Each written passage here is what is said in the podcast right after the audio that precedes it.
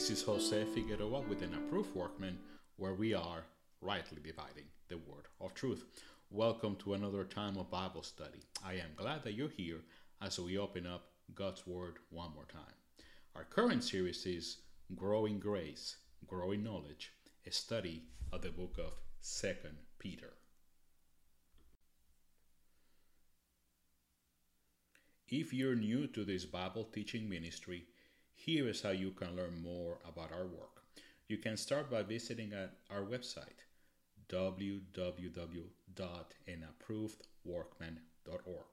That's anapprovedworkman.org. On the website, you can learn more about the purpose of this ministry, our approach to Bible study, and also review our statement of faith.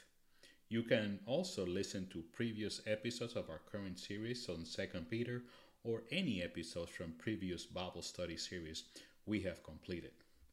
You can also subscribe to the podcast, which is available on Apple Podcasts, Google Podcasts, Amazon Music, and other podcast directories.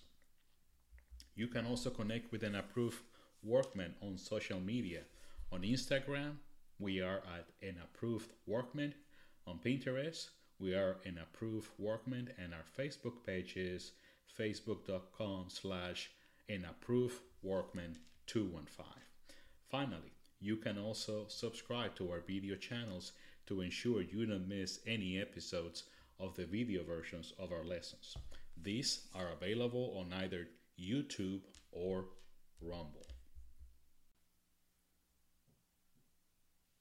Let's get started with our lesson for today. We all long for home, for being in the place where we are supposed to be. Sometimes we long for the place where we spent our growing years. We take trips to go see family or to visit the place where we grew up. That can remind us of the good old days, remind us of where we came from originally. And we very much enjoy the trip and the experiences we can have while we're there. But at some point, we get that feeling of it's time to go home, to our current home, our real home. Does that also apply in the spiritual world? Believers are told by Jesus in Scripture that we are not of this world. And the Apostle Paul reminds us that our citizenship is in heaven and that we are really ambassadors of Christ to this world, which means we're not really citizens of this world. This is not really our home, and ultimately, this is not where we want to be. Yet, here we are. We are citizens of God's kingdom living in a foreign territory. And this world is not only foreign territory, it is also hostile territory. As the world system hates and opposes Jesus, so too they will openly hate and oppose his people. On top of that, we experience the trials and tribulations that come from living in a world that has been cursed by sin. We live with the consequences of sin, the sins of others, and our own sins. We long to be free from all that evil and suffering. But in the meantime, how should we live? The Apostle Peter, who walked with Jesus, lived for Jesus, and died for Jesus, encourages us as we live as strangers and pilgrims in this foreign and hostile territory. He understands that we will face trials and hostility. He understands things are not easy. In today's episode, we're moving to volume 2 of our series Strangers and Pilgrims on 1 Peter and 2 Peter.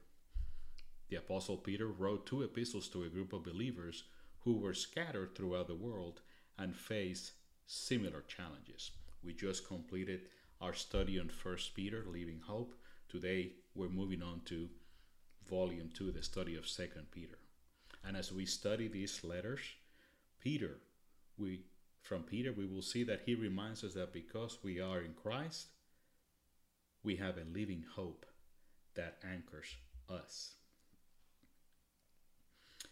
we will understand that we have been granted everything we need for life and godliness. We can live holy lives because the one who called us is himself holy, and we belong to him. We stand as a new kingdom of priests, and with that assignment, we can stand for the truth of God and have an effective witness towards the world as we endure suffering like Christ endured suffering. So let's get started with an introduction to the book of Second Peter. I have named our series on Second Peter Growing Grace, Growing Knowledge. Our key passage for this series is Second Peter chapter 3 verses 17 and 18. And it reads like this: You therefore, beloved, knowing this beforehand, be on your guard so that you're not carried away by the error of unscrupulous people and lose your own firm commitment. But grow in the grace and knowledge of our Lord and Savior Jesus Christ. To him be the glory both now and to the day of eternity. Amen. 2 Peter 3 17 and 18. The author of Second Peter is the apostle Simon Peter. He also wrote First Peter. He was originally known as Simon. He's Greek, uh, the Greek form of his name, or Simeon in Hebrew. Peter was the son of Jonas, who was also known as John. Peter was the brother of Andrew, another one of the twelve who introduced him to Jesus. Peter was a member of a family of fishermen who lived in Bethsaida and later in Capernaum. Among the twelve, he was clearly the leader among the twelve apostles. He was their spokesman, articulating their thoughts and questions. Christ renamed him Peter, which is uh, a Greek form of his name, and in Aramaic is Cephas, both words meaning stone or rock. He was part of Jesus' inner circle, along with the sons of thunder John and James. He was empowered to become the leading gospel preacher from the day of Pentecost on. And he opened the door to the gospel to the Samaritans and also the Gentiles. It is understood that he was martyred via crucifixion around AD 67 68. These notes come from the MacArthur Bible commentary by Dr. John MacArthur. Let's talk about the scriptural setting for 2 Peter. The letter is a reminder of the truth of Christianity as opposed to the heresies of false teachers. The audience is the same as in 1 Peter. These were Christians who, like Israel of old, were scattered throughout the world, though the readers of this epistle were predominantly of Gentile rather than Jewish background. Important passages include those concerning the Transfiguration, the inspiration of Scripture, and the certainty of the second coming of Christ. Peter was in Rome during the last decade of his life and wrote this epistle about AD 67, just before his martyrdom. These notes come from the Ryrie Study Bible by Dr. Charles Caldwell Ryrie.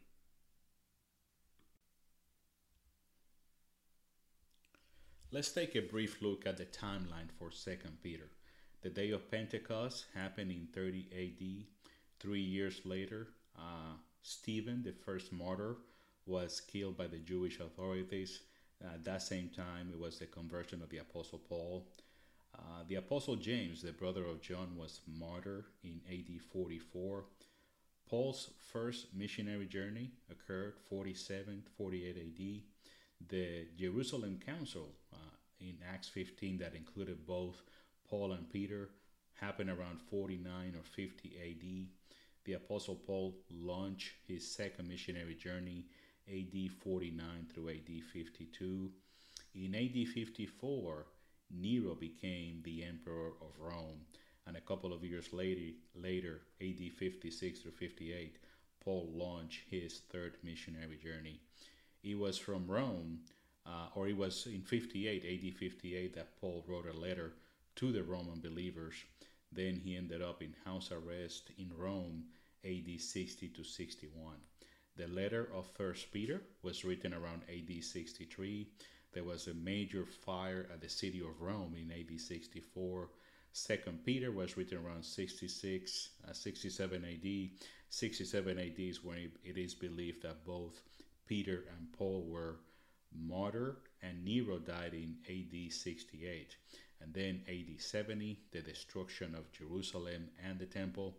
And then in between the years uh, of AD 70 and AD 80 is when the epistle of the Apostle Jude uh, was written.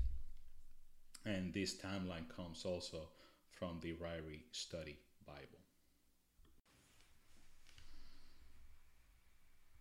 Let's look at the geographical setting uh, for the letter of Second Peter. As I mentioned earlier, his audience is the same as he addressed in his first letter, First Peter. And when we studied that letter, we named, we looked at the five specific locations that Peter named uh, to his audience. They were spread out in Pontus, Galatia, Cappadocia, Asia, and that comprises the western half of modern Turkey and also Bithynia. Uh, as we discussed in our introductory lesson for uh, First Peter, these were all Roman provinces in Asia Minor, north of the Taurus Mountains.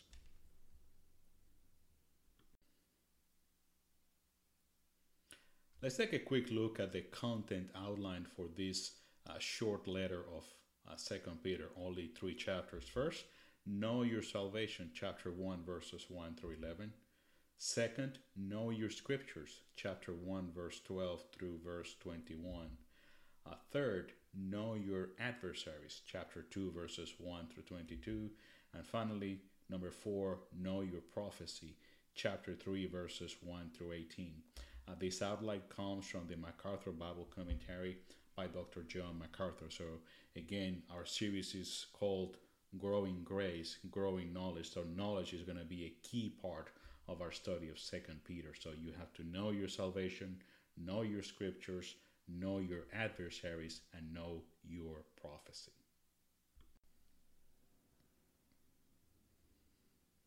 As we normally do in our Bible study series, I'm going to rely on another set of uh, resources, commentaries, books written on Second Peter to supplement and complement our own study of the scriptures.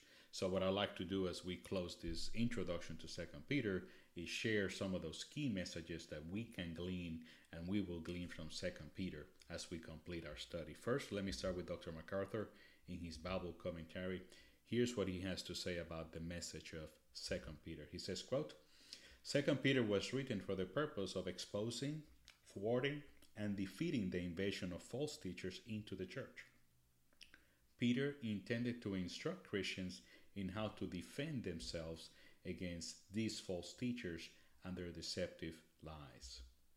Another recurring theme is the importance of knowledge. The word knowledge appears in some form 16 times in these three short chapters. It is not too much to say that Peter's primary solution to false teaching is knowledge of true doctrine. End quote. Let's see what Dr. Tony Evans has to say in his Bible commentary about the message of 2 Peter. He says, quote, Shortly before his death, Peter desired to build up the faith of these believers so that they could recognize what was counterfeit by knowing what is true.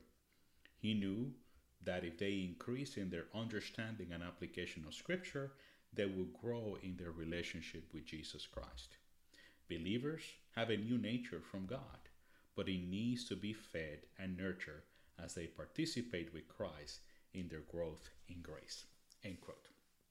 So you see both Dr. MacArthur, Dr. Evans, the focus on knowledge, increasing your knowledge of the scriptures, your knowledge of the truth, so you can detect what is uh, being fed to you as false teaching and help yourself and others and keep the church strong against uh, false teaching, heresies, anything that would detract from the glorious message and the truth of Jesus Christ. Very important for our Christians, uh, for us as Christians to be knowing what is true versus what is heresy.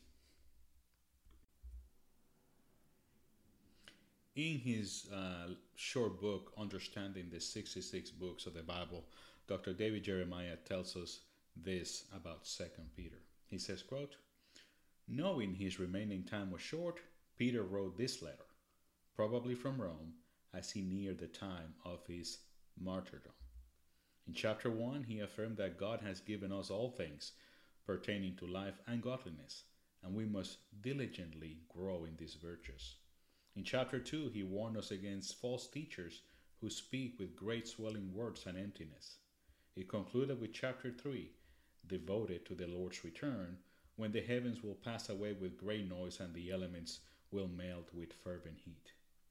In light of all of this, what sort of people ought we be? We should be people who are known, Peter said, by our holy conduct and godliness, as we look for and hasten the coming of our Lord. End quote. So again, not just knowledge and grace, but also increasing in that godliness and basically seeking to please the Lord and in all the things we do because we're growing in Him, in His in the knowledge of Him.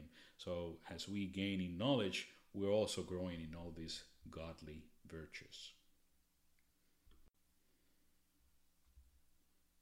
Just as we did with our series on First Peter, we will also look at the commentary from Dr. R.C. Sproul on Second Peter.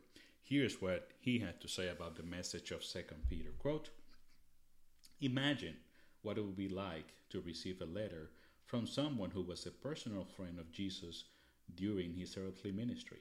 Beyond that, imagine receiving two letters from such a person. When Peter writes to the church about faith and trust in the providence of God in the midst of suffering, he's speaking not in abstract terms, but from the vantage point of one who has been called personally to endure such sufferings himself. He is one who testifies beyond speculation as one who was an eyewitness, testifying not to cleverly devised myths or fables, but to what he had seen with his eyes and heard with his ears. End quote. And again, the Apostle Peter writing as an eyewitness with the reality of living with Jesus, dying for Jesus, walking with Jesus, uh, just communicating that truth to us as one who was there.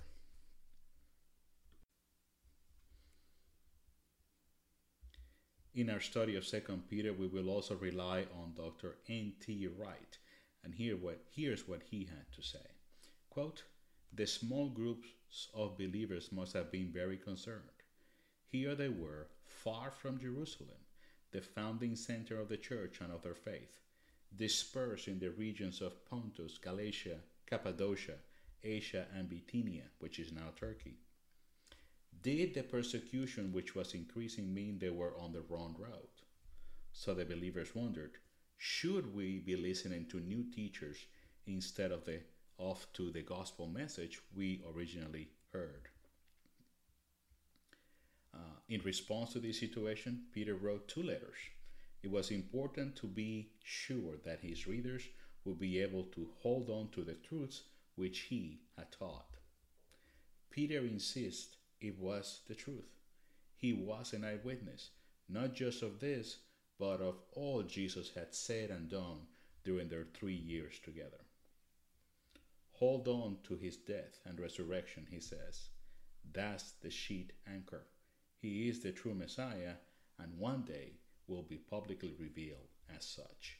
End quote.